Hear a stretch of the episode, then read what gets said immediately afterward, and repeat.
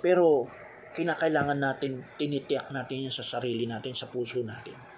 Na wala tayong nararamdaman parang parang boastful, pagmamapuri, no?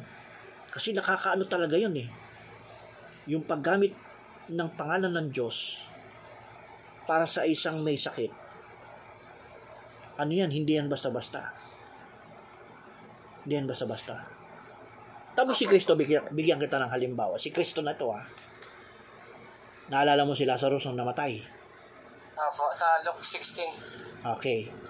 Alam na ba ni Lazarus na namatay, na alam na ba ni Kristo na namatay si Lazarus dahil sa kapatid, di ba? Opo. Bago pa lang, Ah, okay. Iba pala, iba pala yung, yung mayaman para... hindi, Ito iba, ba yung kwento eh, ng mayaman or yung Hindi, Lazaro hindi, na hindi. Si- binuhay niya? si Lazarus na binuhay ni Kristo. Pero ang kwento ron, Ah, okay. alam mo bang sinisin, sinisin ng kapatid ni Lazarus si Kristo? Kumalala mo, kumalala mo yan. Sabi ng babae, Panginoon, kung napunta ka lang dito sana ng maaga, hindi sana nangyari sa kanya yan. Nabuhay sana siya, di ba? Parang binalakmail pa siya. Pero, umiyak pa si Kristo ron, di ba? Nung malaman niyang namatay yung kanyang kaibigan. Kaibigan niya yun, si Lazarus. Okay. Bakit hindi agad, nung nalaman ni Kristong namatay siya, hindi agad pinuntahan ni Kristo? Kasi bakit? Yan yung sinasabi ko, yung let, sinasabi ni Paul, let this mind be, hindi siya basta-basta gagamit ng pangalan ng Diyos at kapangyarihan ng Diyos na nasa Kanya. Nasa Kanya yun. Nakaw mo? Okay. Kayang-kayang buhayin ni Kristo yun. Pero, hindi niya ginamit. Yan yung nasa isip ni Kristo. Humility. Lagi sumasangguni muna siya sa Ama. Ama, ano po ang ibig sabihin nito? Yan, kinakausap niya ang Ama dyan. Nag-uusap sila ng Ama. Nung ipinakita sa kanya ng Ama na si Lazarus ay mabubuhay, ilang araw na, apat na araw na. Nung nalaman niya, four days na sa kanya pinuntaan. Kaya ang sabi ni Kristo, hindi siya patay, natutulog lang siya. Amen. Di ba sabi ni Kristo? Ngayon, Oh, parang yung nangyari kay Adan.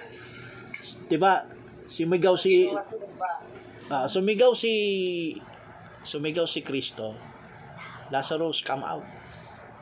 Lumabas si Lazarus, nakabenda. Kasi sa, sa Jerusalem, sa Ay, Israel, brother, ang tanong ko, brother. ah, Asa ng kaluluwa ni, ni Lazaro, no? Ortiz na yan.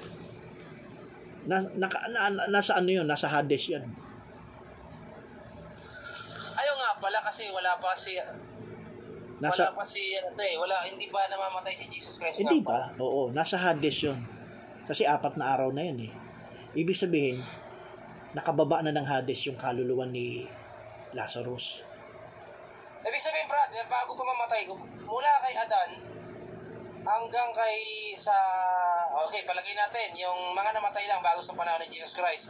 Ah. Lahat ng Old Testament saints, ba, asan po sila after nung, bago sila sunduin ni Jesus Christ doon? Andun sila sa Hades? Nasa Hades Kumbaga eh. yung state nung yung state ng kaluluwa nila nasa Yung Old Testament saints, from Adam until si Jesus Christ makababa doon, ah, Adam, through Abraham, through Moses, may, meron kasing, ano yung bro, may mga, may mga dispensation sila eh.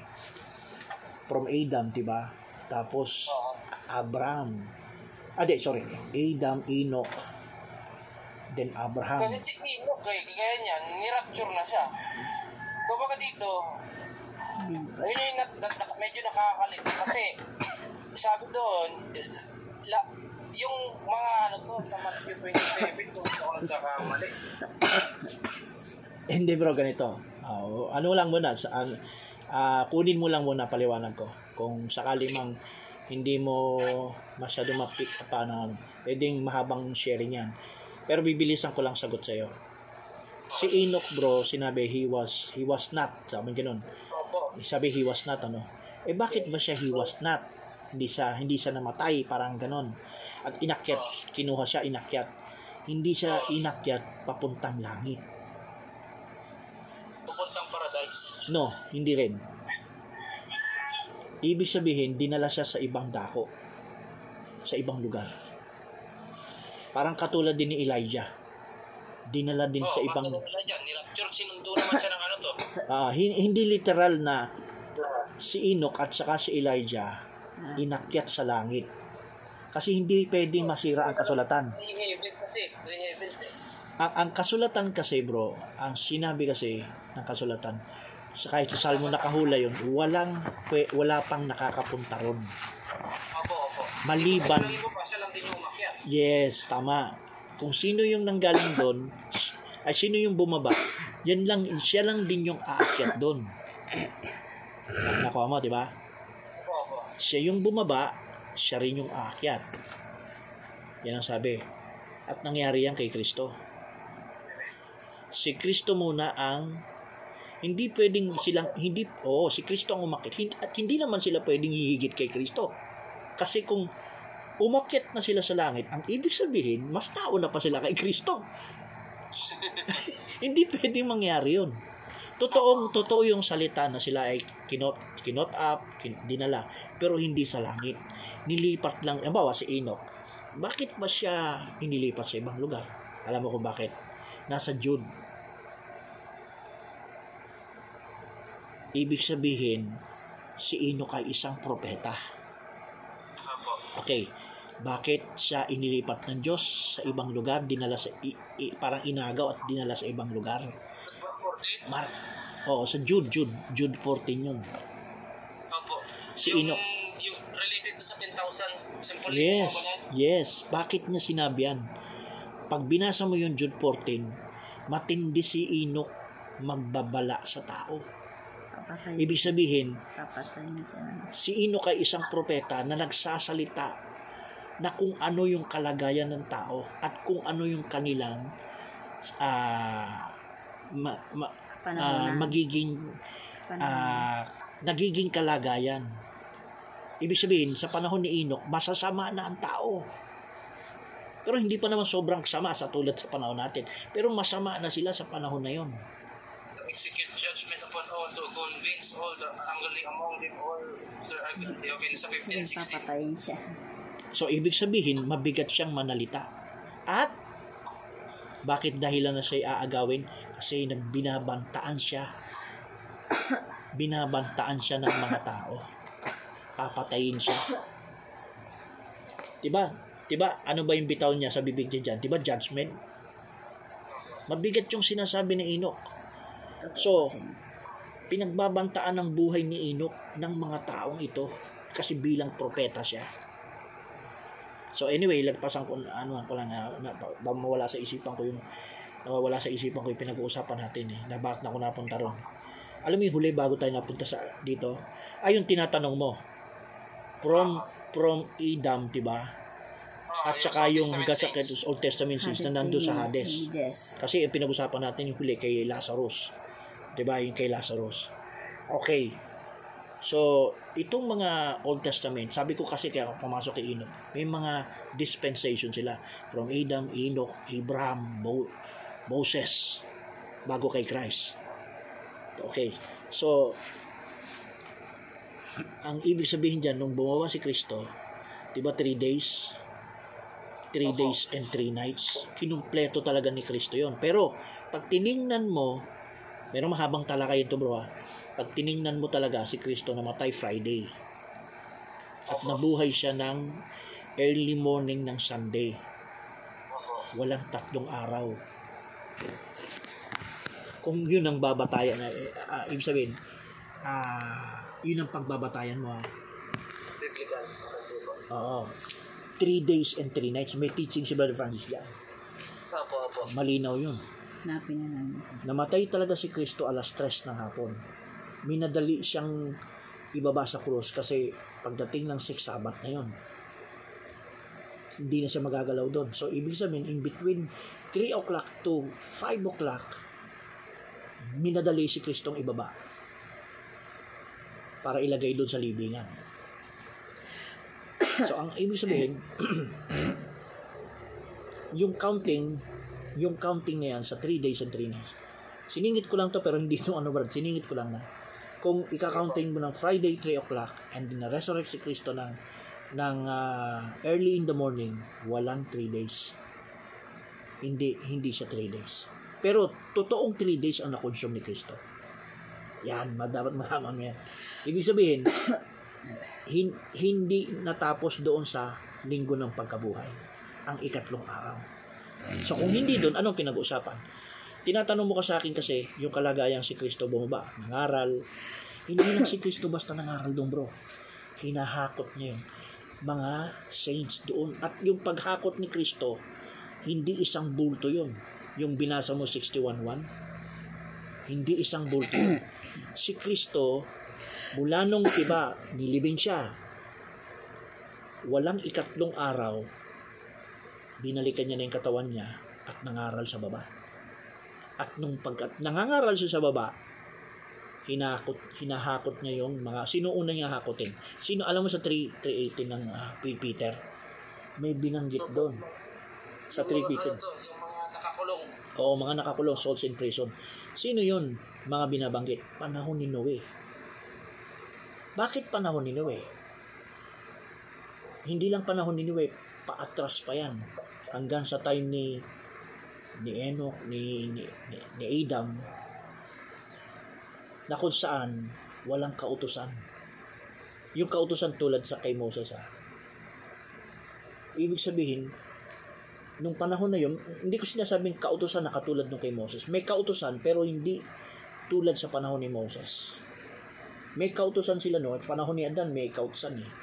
Ano yung kautusan? Huwag mo kakainin ng puno. Ay, ay bunga ng puno. Di ba kautusan yun? Sa panahon ni, nila Enoch, meron din. Ang sa panahon ni Enoch, kilalanin mo ang Panginoon. Yun lang, di ba? Simple. So, yung kay Abraham, medyo may malaki-laki na yung kay Abraham. Ay, kay Noah pala, sorry. Kay Noah meron. Ang kay Noah ang kautusan, pasok sila sa arka, gumawa ng arka, pumasok sila doon. Okay, kaya yung kay Noah nakalagay sa Pedro. Ito ah, alam mo bang naligtas sa panahon nila Noah? Hindi lang walo. Kung eternidad ang pinag-uusapan. Sa dilubyo, ang, nakal- na, ang sa dilubyo ang naligtas sa pahayag, walong kaluluwa. Doon sa dilubyo ah. Pero sa kaligtasan, salvation, hindi lang walo. Yung mga entel, yung mga hayop. Hindi, hindi yung mga, yung mga hayop, hindi hindi natin binibilang sa kaligtasan yung hayop. Sa lu- sa tubig lang 'yan sa lupa, ah, sa lupa. Ah, Ang sinasabi natin, may mga naligtas sa panahon ni Noe na nakinig sa kanya. Okay, sa laki ng barko na yun, bro, maraming tumulong doon. Maraming iba, mga nadisgrasya, namatay. O kaya yung iba, kasi 100 years eh. 120 years, eh ang tagal nun. Ginagawa, isipin mo ginagawa yung barko 120 years. So, napaka bata pa ni Noe. At that is 500 years ata nung magkaanak siya. Ah, sorry. 500 years pa. Tama, tama, 500 years. So, ang edad din ng mga ng mga anak niya, bata pa rin 'yun. Bata pa, bata pa yung mga anak ni Noe nung ginagawa yung barko. Maraming tumutulong sa panahon na 'yon. At yung mga tumutulong, mga nangamatay na yung iba. Pero, anong bin, anong ginawa ng Diyos? Pagdating dun sa souls in prison, bakit sila nakakulong doon? Na sabing ganun, yung kalagayan, dun sa kalagayan na yon, hindi sila nakakaranas ng tulad sa iba na nararanasan ng iba, yung mga wicked. Yun, Na- yun, yun yung tinatanong ko, yung Yung mga saint, wicked. kumbaga, ano yung kalagayan ng souls ng mga old saints. At saka, ah, yung, ano yung perspective ng wicked, at saka ano yung perspective ng righteous. Mhm. Meron sinasabi dong tiba paraiso. At Yes. saka, da- kasi to, eh. to compartment yan eh. Gold, may gold, gold picks ang tawag doon. Ah, symbolically, symbolically, hindi naman literal na mayroong taas, may baba talaga. O may pagitan sa gitna. That is only a symbolical term. Oh, parang andun kay, sa, kay Lazaro at saka yung mayaman. Ibig sabihin, magkakasama sila, bro. Magkakasama. parang malapit lang. Alam pero mo- yung, pero yung, kumbaga yung, pader, yung kumbaga kung gagawin kasi natin literal, spiritual naman kasi yun eh. Oh, yes. Kung Tama. baga, yung taga-impyerno, taga-Hades, hindi pwede pumunta sa paradise. At saka taga-paradise, hindi pwede pumunta sa Hades.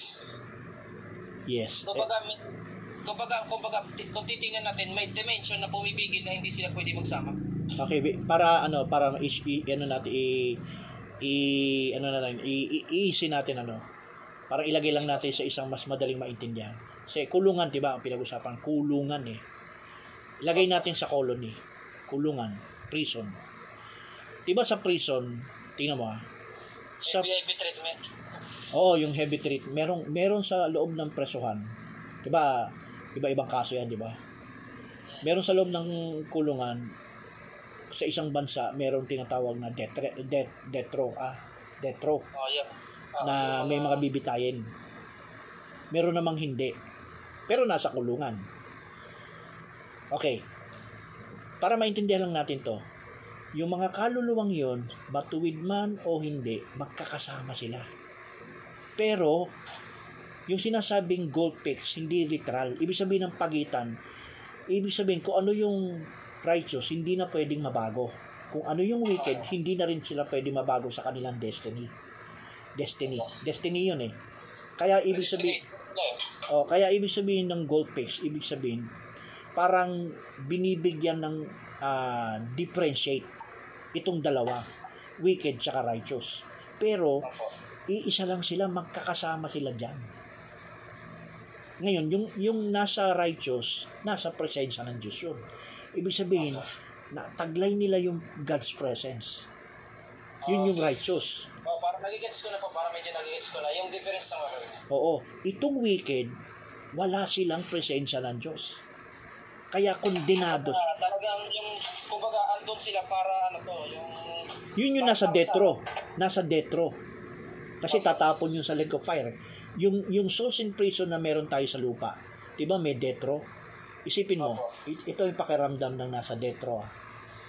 Yung death row, pagka hinatulan siya, hi- hinatulan ng ayon sa batas na ito, sa pag nagkasala, ang kanyang hatol ay kamatayan. Kamatayan ganito. Judgment yun, no? Katam- kamatayan ganito. So, so nung siya ay hinatulan ng kamatayan, naghihintay siya ng naghihintay siya, 'di ba? Hindi naman agad. Nung hinatulan ng kamatayan, patay agad eh. Kinabukasan hindi. Pinapaalam sa kanya kung kailan siya bibitahin. Pero habang simula pa lang, alam niya, parang pakiramdam niya wala pa. Panatag pa siya. Medyo ano pa siya. Pero may takot na siya kasi mamamatay siya eh. No, may detro siya eh. No, 'Di ba? May detro. Oo, ngayon, yung yung pakiramdam ng taong nasa detro, kapag panipis na ng panipis, palapit na ng palapit yung araw, iba na nararamdaman yan. Nakuha mo? Apo, apo, apo. Iba na. Oo, palapit na ng palapit yung kanyang hatol sa kamatayan, iba doon sa umpisa pa lang. Medyo ano pa. Pero nung pauti, paubos ng paubos na yung mga araw niya, let's say, halimbawa, isang taon na. Isang taon lang ang pagitan, bibitayin na. Eh, ano na siya, isang linggo na lang. Isang linggo na lang, bibitayin na siya. ba? Pinaghahanda na sila pag isang linggo eh. Iba na yung nararamdaman niya. Eh, halos nanlalamig na yan, hindi mo na makausap, nanginginig na, hindi mo na ma- hindi, hindi niya na maintindihan na kasi bibitayan na siya eh, di ba? Ganon din yun nandun sa kalagayan na nasa Hades. Na yung wala sa presensya ng Diyos, ganon ang pakiramdam nila. Kaya hirap na hirap sila. Actually, walang literal na apoy doon. Ano yung apoy na nandoon? Konsyensya. Espiritu Santo yun. Apoy ng Diyos yan. Ibig sabihin, yung apoy doon ay espiritu ng Diyos na nagkukonvict sa kanila.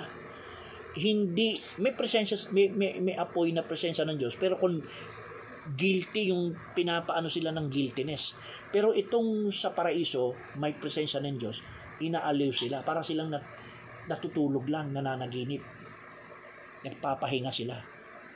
Okay, kaya nung dumating si nung dumating si Kristo ron, binabaan niya tong mga to. Nangaral siya doon, nangaral siya doon sa matuwid. Nangaral din siya sa hindi matuwid. Nung nangaral siya sa hindi matuwid, walang conversion doon. Kundi ang pangaral ni Kristo is condemnation. Kaya kayo nandyan, kinukumpirma ni Kristo sa kanila na sa panahon ni Noe, bakit kayo nandyan? Kasi hindi nyo pinakinggan si Noe. Hindi nyo pinakinggan si Enoch. Hindi nyo pinakinggan si, no, si Noah. Hindi nyo pinakinggan si Abraham. Hindi nyo pinakinggan ang mga propeta hanggang kay Kristo. So, ang kahatulan, ang, ang inhatol sa inyo sa dagat-dagatang apoy, nako, ngatal-ngatal sila. Pero doon sa mga matuwid, pina, ano ni Kristo na mapalad kayo dahil ganun, ganun, ganun. Kaya kayo ay sa buhay na walang hanggan. Okay? So, nung pag sabi ni Kristo dyan, yung mga, ito yung explain ko sa iyo sa mga righteous ha, ang mga righteous hindi hinakot ni Kristo ng bigla. Maraming iniligtas si Kristo doon. Hinakot ah. Hinakot ni Kristo yung una, panahon sa panahon ni Noe. At kasama na yung atras pa sa panahon ni, ni Adan. Hinakot yung mga yun. Inakyat sa taas. Binigyan ng glorified body. Tapos akyat siya. Baba ulit si Kristo. So, ibig sabihin, pagbaba ni Kristo, iba na namang batch ang hinahakot niya. Paakyat. Baba ulit siya. Hakot naman niya sa panahon ng mga propeta. Hakot naman niya sa panahon bago kay Kristo. Nako mo. Ngayon, pag, pagkaubos nun, ibig sabihin, tama si Kristo nasa loob ng heart of the earth, three days and three nights. Kasi bakit? Yung paghakot ni Kristo umabot sa tatlong araw. Sakto yun. Hindi siya linggo lang. Umabot pa ng lunes yan. Sa counting ha. Sa counting umabot pa ng lunes ang paghahakot ni Kristo sa mga... Anong verse natin na si Kristo an akit baba? Ephesians chapter 4, verse 7 ata yun. Apo, apo. Nasa Ephesians chapter 4. Chapter Yung 4. ano to, yung nagbigay siya ng ano to, kaloob sa Tama. mga nakakulong. Tama. Tapos, umakit siya. Dinala niya, di ba? He led captivity captive and gave gifts unto men. Hmm. So, siya yung umaakyat. Siya, oo, siya rin yung bumaba. Bumaba. So, nung nakumpleto niya na yung mga righteous na inakyat na sa lupa, saka si Kristo, ah, so sorry, nung si Kristo ay ah, na-resurrect siya, diba? Sa libingan, may, siya muna una. Tapos may sumunod, sa, sabi sa Matthew chapter 27, ah 27 verse O yung 51, 52. nagkaroon ng lindol. Oo, 51, 52, nandun yun. So, nung pagkabuhay ni Kristo, may sumunod. So, yung mga sumunod, hinakot yun. Una muna si Kristo. Pagkabuhay ni Kristo, pasok agad yan. Pasok agad dun sa dimension ng ah, ta- heavenly tabernacle. Just to offer himself to the Father. Kasi lamb siya eh. I-offer niya yung sarili niya at saka yung dugo doon sa ah pattern of heavenly tabernacle. Papasok siya dun sa Holy of Holies. Just to offer himself as a Lamb of God. At i-accept na, oh, di ba sabi sa Hebrews 9 yun, di ba? At tatanggapin ng Diyos Ama yung kanyang offer. So, nung tinanggap na ng Ama, kaya nga nung, nung time na siya ay na-resurrect, eh, na- nakita siya, di ba? Ni Maria. Opo. Tapos hahawakan, ta- sabi niya, touch me na. Huwag mo na hawakan. Because I am not yet ascend into my Father. So, saan Oh, ba yun yung... yung kumbaga yung ano to, cleanliness ng ano to, lamp. Oo, kasi hindi pwedeng hindi pwedeng hawakan siya, mag, madudungisan siya eh. Madudumi, hindi magiging hindi magiging ano yung alay niya. 'Di ba? Hindi natanggap-tanggap. Oo. So nung time na nagpakita, hindi siya nagpahawak. Tapos there was a time na biglang nakita siya ulit, nagpahawak na siya, nag nagpa-load na sa paa niya, hinawakan na siya. Oh, Bakit? no, no, yes, yes, yes, yes, yes. So Okay, bakit? Kasi ako na. tapos na, tapos na siyang Okay, nakapag-offer. Parang nagkakaroon na ng sense sa akin. Kasi tapos na siyang ah naka, tapos na siyang mag-offer sa sarili niya as a lamb. Pumasok na siya doon sa Holy of Holies. Lumabas ulit siya. Nako mo. So, nung lumabas siya ulit, nang stay siya, kasama na yung mga hinakot. Yung hinakot ni Kristo doon sa Hades. Sa mga, doon sa bosom, si Abraham's bosom, no, yung paraiso, paradise. Hinakot niya yung mga believers. Dinala niya sa, sa lupa. as glorified body tulad niya. So, tulad niya yun, di ba? Okay, so sabi, nagstay pa si Kristo at yung mga yun for 40 days sa Acts 1.3, andun ang account niyan. Opo. 40 days nag-stay pa sila dito sa lupa. Okay, so ano nangyari? Itong mga glorified body, nagpakita pa sila sa mga bayan-bayan. Nagpunta sila sa mga bayan-bayan. Ibig sabihin, glorified body sila, hindi sila nakikilala. Oo, kasi i-level lang nila. Doon na sila eh. Ah, hindi ah, tama. At hindi lang 'yon.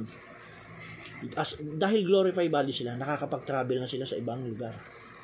Opo, mabilisan lang. Para mag-teleport sila, tapos hindi sila hindi sila Yes. ng physical, tumatago sila. Tama. Na, na nararating nila, nagagalugad nila ang universe. Nagagalugad nila ang universe at hindi lang 'yon, pati na ang dimension, spiritual dimension. So so nung time na ng ano to, ng matter. mm, nung time na ano na si nung time na si Kristo aakyat na. 'Di ba? Aakyat na siya. So sinama niya na yung as hi- hindi hindi mo makikita na yung mga glorified saints. Kasama niya ring umakyat, 'di ba? Ibig sabihin, nandun na sila sa sa tinatawag na ah, lugar ng ah, at tinatawag na pattern ng tabern, heavenly tabernacle, nasa most holy place sila. Yung kay Kristo na pupuntahan niya, he was sitting in the right hand of the Father. Yun ang most holy, yun ang pinuntahan niya. Holy of holies. Walang pwedeng pumasok doon si Kristo lang as high priest. High priest si Kristo sa church ages eh. Walang pwede kahit na yung glorified body na Okay, okay, okay, okay. Parang, parang, okay, yung manifestation ng high priest, okay, okay. yung manifestation ng high priest, nan, siya lang ang nag-iisa doon, si Kristo yon At namamagitan siya sa pitong iglesia. As an, Opo. as an uh, high priest, 'di ba? Sabi sa uh, Hebrews 3:1. Opo. So, si Kristo na sa, sa Hebrews 9, yung pattern ng tabernacle sa lupa, yun din ang nasa langit. Opo. May outward holy place at saka holy of holies. So si Kristo tatlong nandun. Tatlong, ano ko, kumbaga tatlong, tatlong kanya eh, yung partial lang. oo, Yung unang pasukin mo, tapos yung pinaka makakapasok nga doon sa Holy, uh, Holy, ano yun, Holy of Holies is yung kanya. Yung, yung, yung, yung high priest, si Kristo nandoon. Yung sa holy place, ang nandoon yung mga glorified saints. Nasa holy place yan. Eh, sino yung nasa out, outward court? Nasa court? Mga angelic. Angelic. Diba, Apo, apo. may outer court, diba? Outer court yun. Yung labas, yun ang labas ng templo. Da, da- labas ng tabernacle, outer court yun. Nandyan ang mga, Opo. nandyan ang mga angelic. Ah, so yun. Na po. Apo, at least mga bagong revelation ito sa akin ngayon ko lang. Andyan Pero yun. hindi ko yan dinideny kasi may biblical supporting, may mga narinig ko ako Bible verses, parang ah, nakakatshot ko siya ng mabilisan. Mhm. Parang ano to, parang pumapasok lang na absurd ko. Oh, so yun. Kaya yung sina, ah, tinatanong mo sa akin na yung sa Hades na gets mo na siguro na pa, paano na, naiintindihan mo na. So yung yung doon sa pagbaba ni Kristo, 3 days and 3 nights. Ibig sabihin, nakumpleto talaga ni Kristo yung tatlong gabi, tatlong araw, pag binasa mo yun. Hindi sa araw lang ng linggo at siya ay nabuhay na maguli. Hindi lang doon. Ki- Kinumpleto ni Kristo yung ang kumpletong tatlong araw at tatlong gabi. Hindi doon sa araw lang ng linggo na buhay siya. Yung paghakot, yung paghakot, hindi literal, yung paghakot niya doon sa mga righteous saints na binibigyan ng glorified body.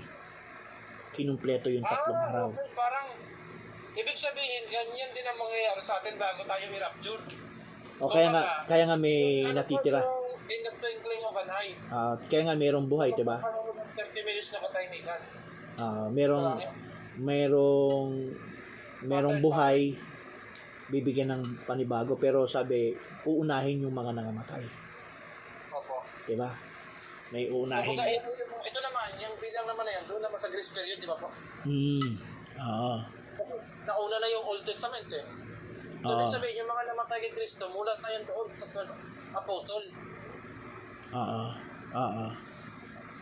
Tama. At saka yung uh, papunta doon sa, pa, ayan, yung seven church nga, hanggang makarating sa Laodicea, Mm. Okay. Magigits ka na po.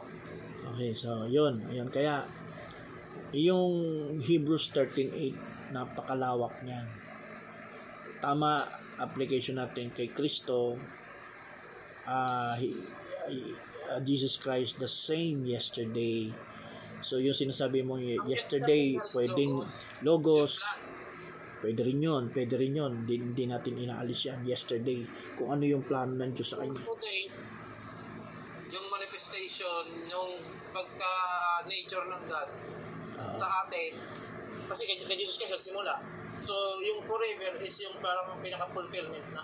Ano yan eh kung kung kung hahatiin mo yung ah, parang ah, phases ano three phases yung Hebrews 13 13:8 tama yung sinabi mo logos ang yesterday tama yung today yan ang seven church ages Opo. Ang forever naman, yung eternity na. yung eternity na yan oo Mu- mula sa millennium tagos mula sa millennium tatagos ng eternity Opo. hindi lang siya sa eternity magsisimula ang forever niya magsisimula magsisimula ng millennium Opo. tapos tatagos ng Kasi, eternity. ma- ma- Balik ulit tayo sa ano to eh. Kumbaga, yung millennium may under pa rin ng time eh. Yan yung sinasabi ng 7 day, yung kapahingahan eh. Oo. Di ba naalala mo yung sabi sa Bible, ng eh. naalala mo yung sabi sa Bible, the eight is of the seven, di ba? Ang eight is eternity. So yung seven ay parang eternity na rin. Pero hindi Opo, pa, hindi pa. Pumasok ang 8 day, yun na yung eternity. Oo. Kaya yung Jesus Christ, the, yester, the yesterday, tama, logos. Okay, so yung today, Okay, brother, last question na lang ako, brother. oh, sige, Ano ang mangyayari kay Jesus Christ? pag, Sa huling, after kasi dito, brother, may nabasa ako, ano to, Revelation 22, hmm, na Revelation 22 verse 17. mhm, Hindi ko na nakikita yung word, yung logos. Kasi direct na rito eh, Spirit in the bride. hindi ma, hindi magbaba, 'di ba? Ang 13:8, 'di ba? Hindi magbabago si Kristo. Opo. 'Di ba? Kahit sa etern sa eternity kung ano yung kung ano si Kristo, 'di ba? Kung ano si Kristo ngayon, hindi siya magbabago. Oo. Ngayon, kung meron mang pagbabago, higit pa. Higit pa. Okay. Pagdating sa eternity, pagdating sa eternity bro, ito eternity na to, aside sa millennium ano. Sa millennium kasi di-deity form tayo kay Christ o uh, tatapusin na natin to ano. Sa, sa millennium kasi kalagayan ni Kristo, King of Kings and Lord of Lords. Malinaw yan. At saka king siya eh. Yes. Kasama natin siya eh. Magpapatol. Kung paano sabi sa Corinthian, na, hindi ba galing nyo nalalaman na ahatulan ninyo ang ano to? Ang, yung anghel, tapos yung mga tao, lahat. Okay, so nag pinag-uusapan natin yung kalagayan ni Kristo in deity form. Bagamat siya human created by God. Human as human, 'di ba? Created by as like Adam sabi ng Bible, eh, 'di ba? Hindi naman natin pwedeng tanggihan 'yon na siya ay direct creation katulad din ni Adam. 'Di ba? Tinawag na only begotten kasi ipinanganak siya eh ng babae. Direct created being pero ipinanganak lang babae. Okay. So ngayon, ah na, dumaan siya sa process na pinag-usapan natin. He received the process of deity. Deity form. So natanggap niya yun, na-inherent niya yun. Okay, so punta na tayo ngayon sa millennium bago mag-eternity. Ito yung sinasabi ko na mag start yung forever. Na sa time ni Christ, sa millennium, di bumalik na siya from galing sa langit, bumaba na siya sa lupa. Pagdating sa millennium, ah, sa third temple, papasok siya as siya yung yun ang headquarters niya sa in Jerusalem. So ngayon, ano ang kalagayan ni Kristo ron? Ito na. Ang kalagayan ni Kristo doon, deity form yan. Theophany body siya. Theophany. Ibig sabihin ng theophany, God's manifestation. Nag, a, na, nas, nahahayag siya sa kalagayan bilang Diyos. Pero, hindi pa ah, sabihin natin na yung pagka-Diyos niya, hindi pa kum, i- i- isabihin, nandun pa yung pagkatao. Nakikita pa yung pagkatao. Min, minsan, na, minsan kausap si Kristo ng mga tao sa taong pangkalagayan nakakausap pa siya sa kataong kalagayan. Nakuha mo. Pero nasa deity siya, deity siya. Ibig sabihin, pag sinabing deity, madalas kay madalas kay Kristo ron, madalas ha, nagsasalita siya bilang Diyos. Yan ang ibig sabihin ng theophany. Nagsasalita siya madalas he speak in the first person being as God. Siya ay nagsasalitang parang Diyos. Siya yung, ibig sabihin, siya na yung, ang Diyos nagsasalita sa kalagayan niya. Na, na, nagigets mo ako, bro? Pero hindi si Kristo yung Diyos mismo, kundi yung Diyos na hahayag sa kanya. Kasi siya nga yung siya nga yung nagpakilala, siya nga yung kinasangkapan eh. Si Kristo na yun, napag-usapan na natin kanina kaya. Ang sinasabi ko lang dito, pagdating sa millennium, yung salitang Jesus Christ, the same yesterday, today, at saka yung forever. Ang ang start ng forever ay magsisimula sa millennium. Pero sabi ko nga hindi magbabago si Kristo. Pero mag, mag- magkakaroon siya ng much better. So, nung nasa millennium siya, medyo madalas na yung kanyang ah, pagka-Diyos na kalagayan.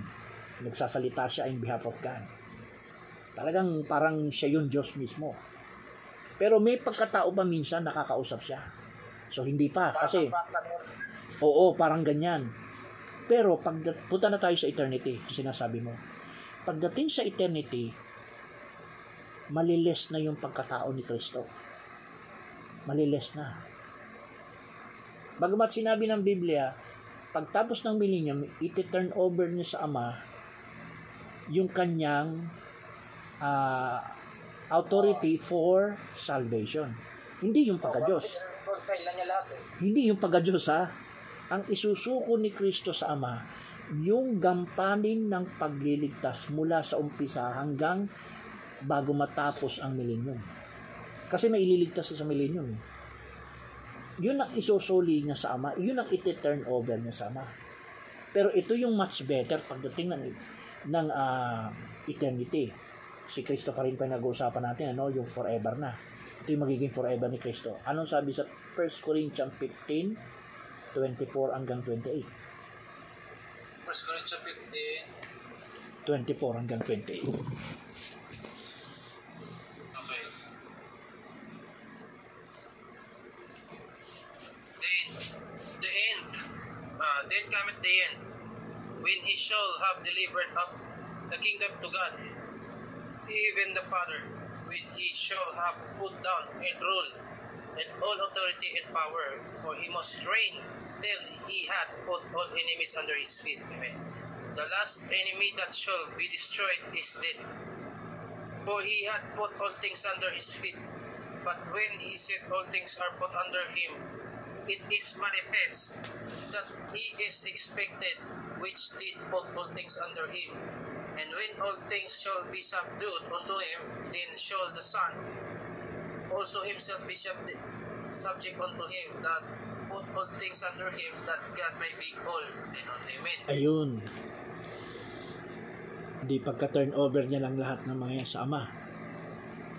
Ano yung magiging much better sa kanya? Although sinabi, magiging katulad, magiging kapatid natin siya, di ba? Tama. Ano yung pagiging kapatid natin kay Kristo? Hindi ordinary men. Hindi ordinary citizen. Kundi ang pagiging kapatid natin kay Kristo bilang panganay siya. Tayo yung panganay natin siya, kadyosan yan. Kapatid mo si Kristo, kapatid natin siya sa Diyos na kalagayan. Okay, ito yung much better. Forever kasi, di ba? Ito yung tinata- tatapusin na natin.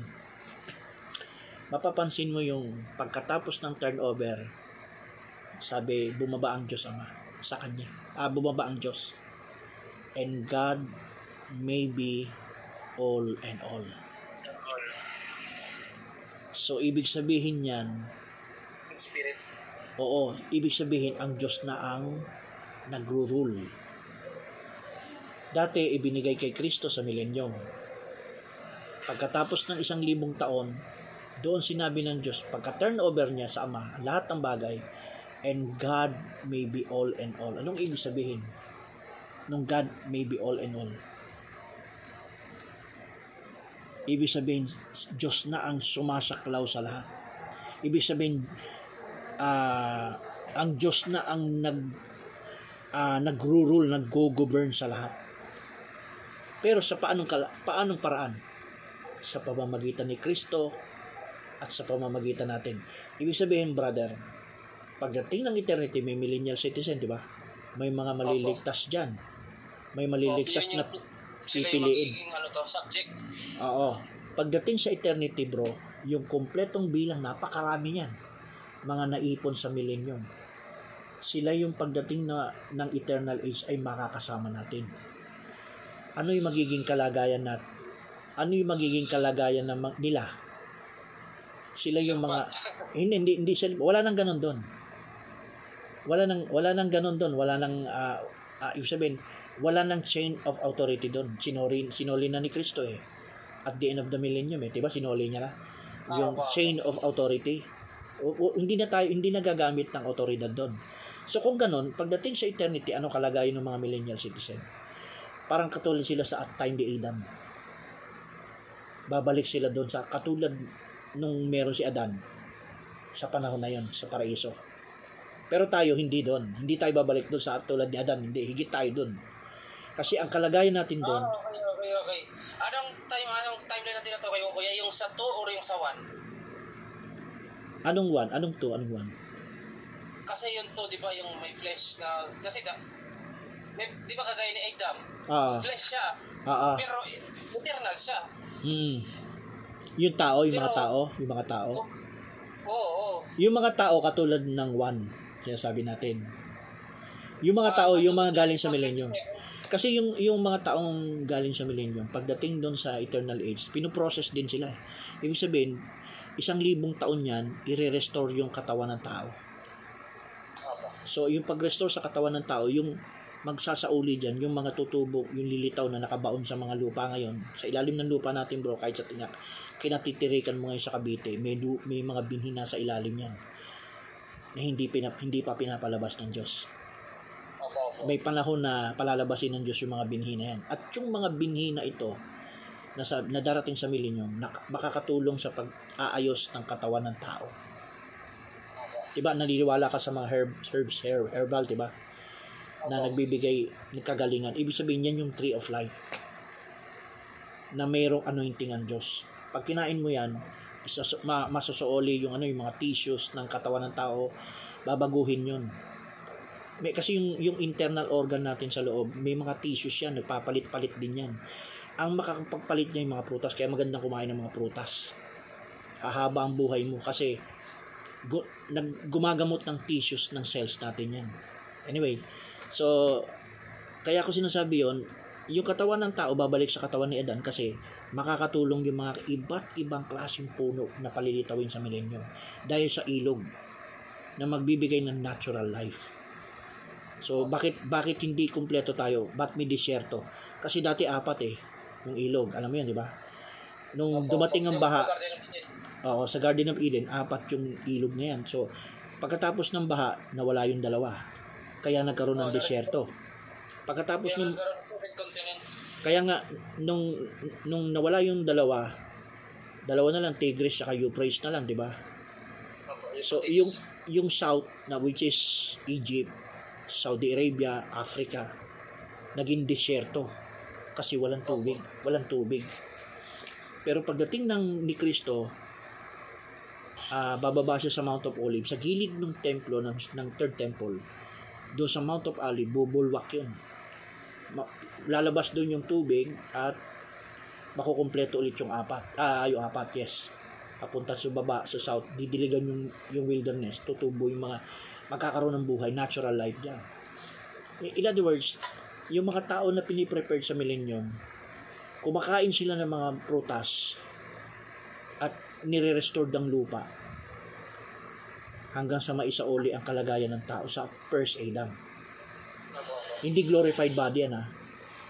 Pero tayo, doon tayo sa second Adam o sinasabi mong last. Last Adam. Yung katawan ni Kristo, yun ang magiging katu- heavenly bodies tayo. So, ang ibig sabihin ng heavenly... Oo, yun na, brother, yung ano to, a living soul. Oh, yan ang Yung, ah, yung ibig sabihin na natin na Heavenly bodies. Heavenly, Yung theophany body. theophany, yes. Theophany body. Yan. Yan ang theophany body. Oh, yun, yun, kaya nga brother, kinonfirm ko lang. Ibig sabihin, yung nasa millennium ay nasa kalagayan sila ng ano, ito tinatawag Restored na first, restored ah, first Adam. soul. Oo, first Adam yan. First Adam. Yun ang magiging ano nila, katulad ng unang Adam. Pero tayo, heavenly, heavenly bodies tayo kasi glorified body. Theophany, tayo dun eh. theophany body tayo.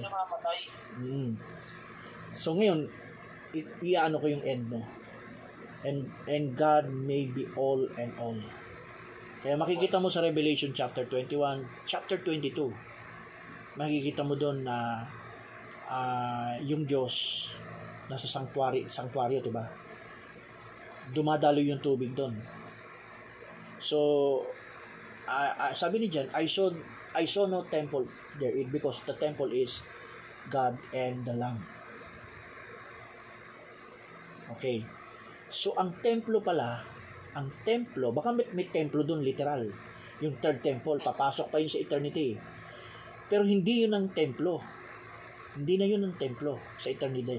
eternity. Ang templo, bro, tayo. Si Kristo at tayo ang templo ng Amen. Diyos. Agree ako dyan. Ngayon, yung sinasabing tubig na dumadaloy, mula kay Kristo yon At galing din sa atin, makapagbibigay tayo. At sinabi itong, itong ah, tubig na lumalabas sa atin, papunta doon sa mga ah, Adamic, no, parang Adamic, yung, first, yung body like ah, first Adam, yung sinasabi mo living soul, na iya mga yan, na mga millennial citizen na na isauli na ipanumbalik sa tulad ni Adam, ni Adam. Ang mangyari sa kanila, may eternal life sila. Pero hindi sila glorified body. Eternal lives lang, hindi hindi sila glorified body. Ngayon, sino yung magiging Diyos nila? Tayo. Tayo yung magiging Diyos nila. Sasamba sila sa atin. Pero, Kasi, kapurihan naman ng Ama. Oo, hindi kasi, hindi naman sila, so, yung isip nila parang, ano yun, di, Diyos-Diyosan ba tayo? Hindi. Alam nila, nasa atin ang Diyos. Katulad natin, si Kristo, kung nandyan, luluhod ka, papatira pa ka. Pero siya ba yon Hindi. Yung Ama ay nasa Kanya. Yes. Ganon din. yung awareness nung, yung, yung, kumbaga yung awareness nung Diyos Ama, nasa atin. Kasi kung sinasamba mo si Jesus Christ, sinasamba mo siya. Tama, tama, sakto. Kaya nga sabi, kung nakikilala mo si Kristo, makikilala mo ang Ama. Amen. Sapagkat siya ang nakapagpapakilala, si Kristo lang. Si. Kristo, hindi siya maaangkin na siya yung Ama. Hindi. Kundi pinapakilala ni Kristo yung Ama ay nasa Kanya. Malinaw yan sa mga pahayag niya, sa mga John. Sabi ni Kristo, ang Ama ay nananahan sa akin. At ako'y nasa Ama, di ba? Sabihin, nanana- united. Sabihin, siya yung templo. Oo, united siya. United siya sa Father. Okay, balikan ko yung eternity. So, sa eternity, Jesus Christ the same yesterday, Jesus Christ the same yesterday. Alam na natin. Today, alam na natin today. Church ages. At yung forever, start ng millennium hanggang eternal age, yung forever. Ngayon, Kasi four, alam- may four pa, tapos may ever. Ibang Oo. terminology ang four at saka ever. eh. Oo, so, so nag nag-start nag nag ah, dun finally ang eternal age talaga ang finally. Pero ang kalaga kalagayan doon ng mga ah, galing sa millennial citizen nandun na sa eternal age. Ang sila ay kakain ah, ng mga sal- tuloy-tuloy pa rin ang salita ng Diyos sa pamamagitan natin.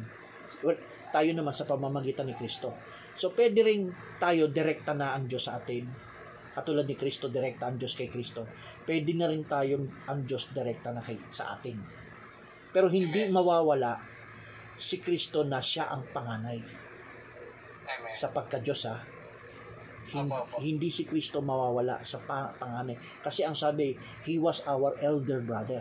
Anong elder brother? Tao lang, tao ka lang. No. Elder brother natin sa sa kadyos Spiritual. spiritual sa kadyosan na kalagayan. Panganay siya. Kaya kung tayo man ay kinakausap, ginagamit ng Diyos as direct para doon sa mga ah, mortal, no, yung mortal being, hindi glorified body. Sasamba sila sa atin eh.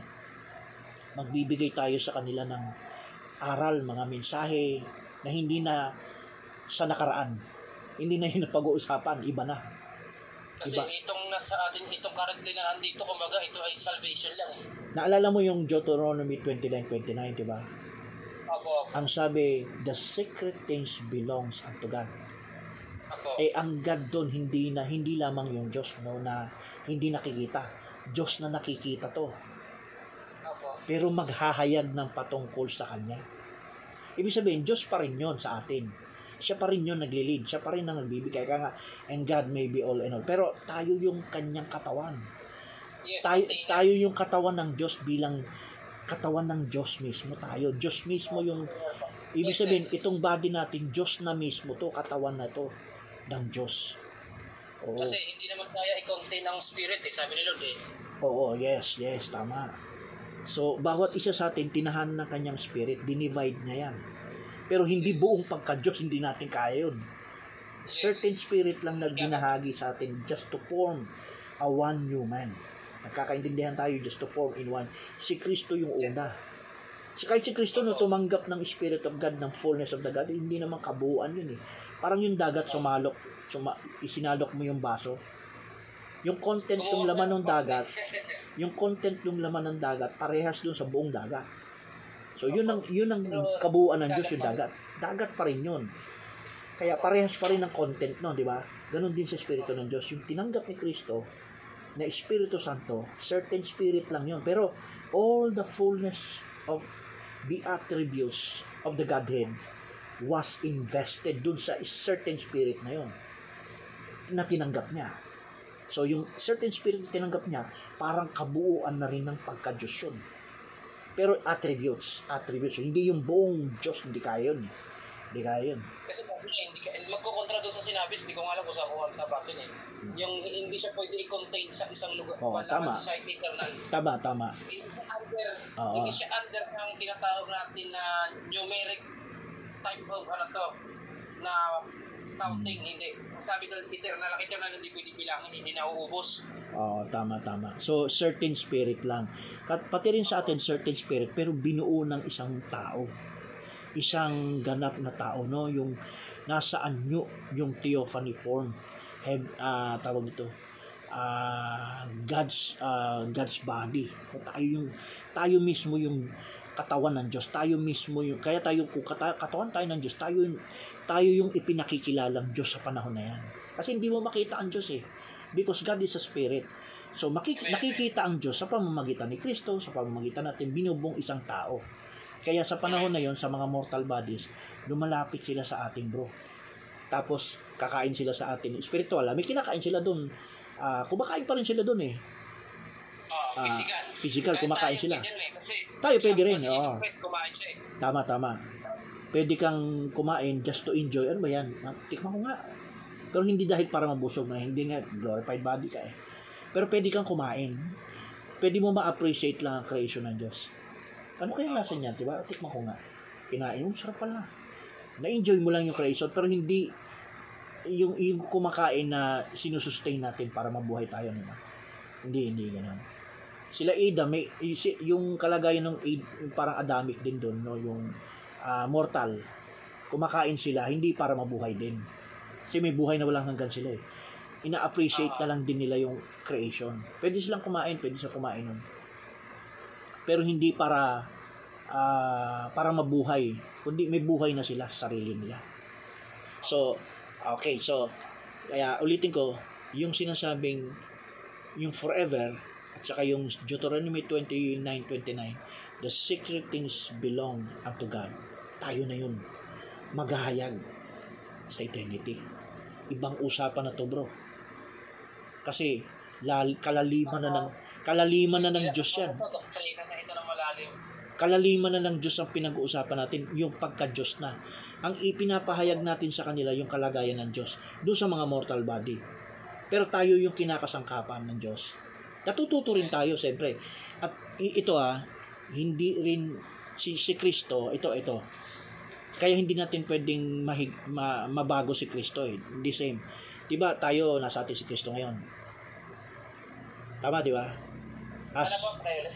Diba si, si sa ngayon hindi pa tayo glorified body, pero nasa loob natin si Kristo, diba? Amen. Hindi aalis 'yun. Kahit nasa eternity, kahit glorified body ka na.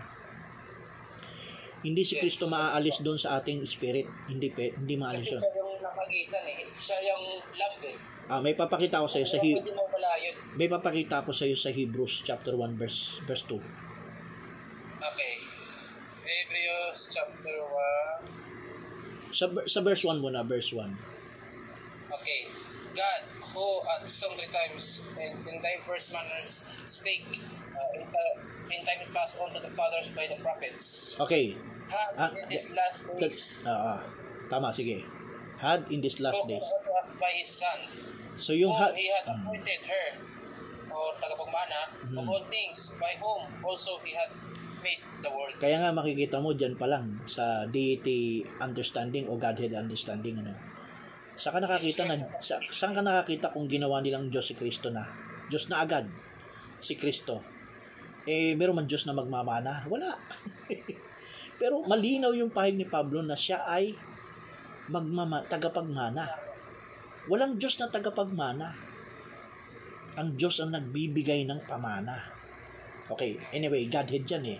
Pero gusto kong pakita sa iyo yung verse 1. Ang sabi ang Diyos ay nagsasalita sa mga Ama, hindi, ang Ama ay nagsasalita sa mga propeta. propeta. Okay. I, i, i- ano mo yun ha? Ang Ama ay nagsasalita sa mga propeta. Okay. Ginagamit, ibig sabihin, ginagamit ng Diyos yung bibig ng mga propeta Yes. bilang mouthpiece, di ba? Pero sabi niya ngayon, eh, ibig sabihin ng ngayon, church ages yan. pa- church ages church, ages. Start, start doon sa Ephesians. Kasi sabi ni Paul, ngayon, so Ephesian yun. Kung saan si Pablo ay mensahidor. Okay, Opo. ngayon, sabi ni Paul. So, ano yung ngayon? Sabing ganon, na ang anak ay nagsasa, ano, tama ba? Had in these last days. Tama? God, Yes, and this spoken unto us. Hindi, uli- ulitin mo, ulitin mo, ulitin mo, dandahanin mo. And Okay.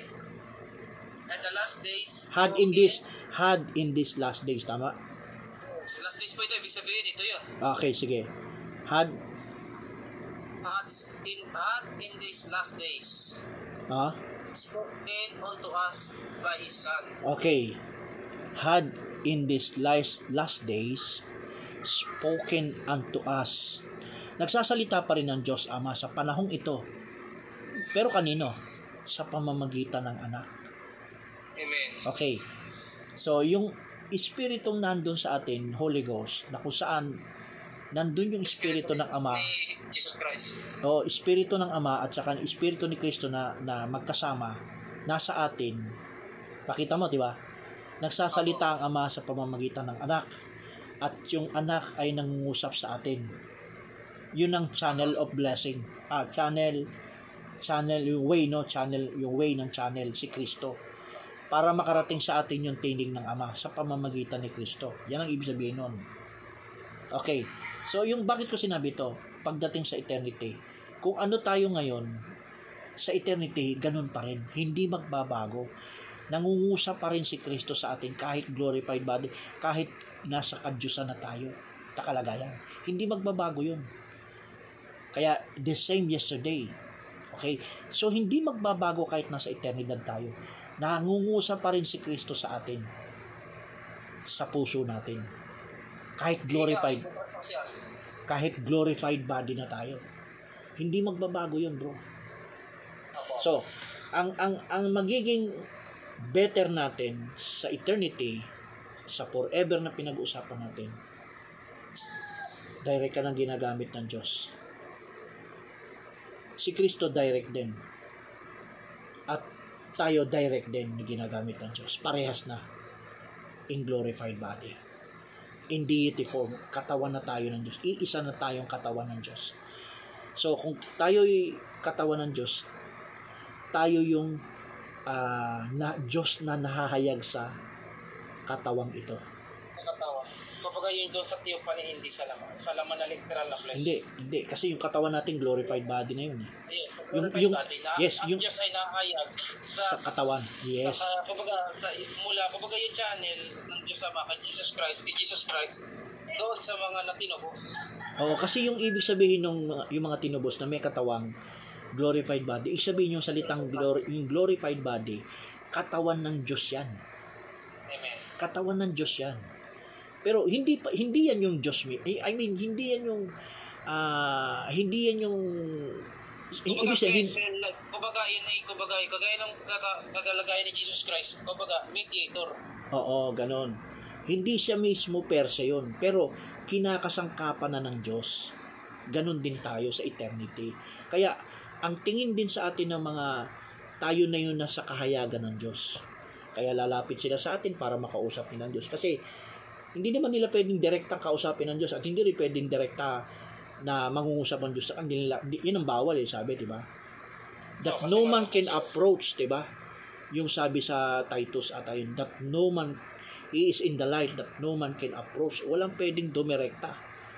First Corinthians, kan po siya, ano, First Oo. Corinthians, Kahit uh, nga, First Timothy 6.16 pala. kahit si Kristo, hindi rin eh. Si Kristo, hindi rin niya pwedeng makita ang hayagan ng Diyos sa kung ano siya. Hindi rin.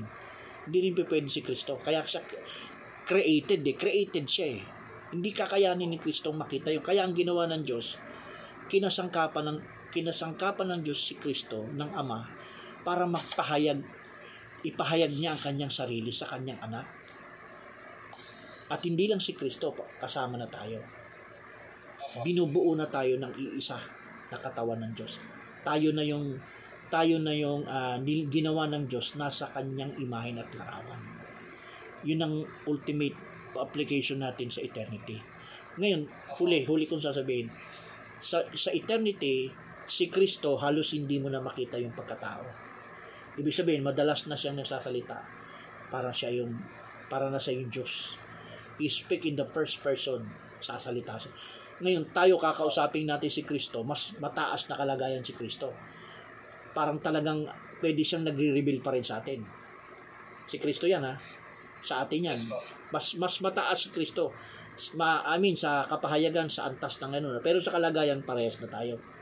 Glorified body na tayo parehas eh. Pero sa antas ng taas ng kapahayagan, hindi tayo pwedeng pumantay kay Kristo.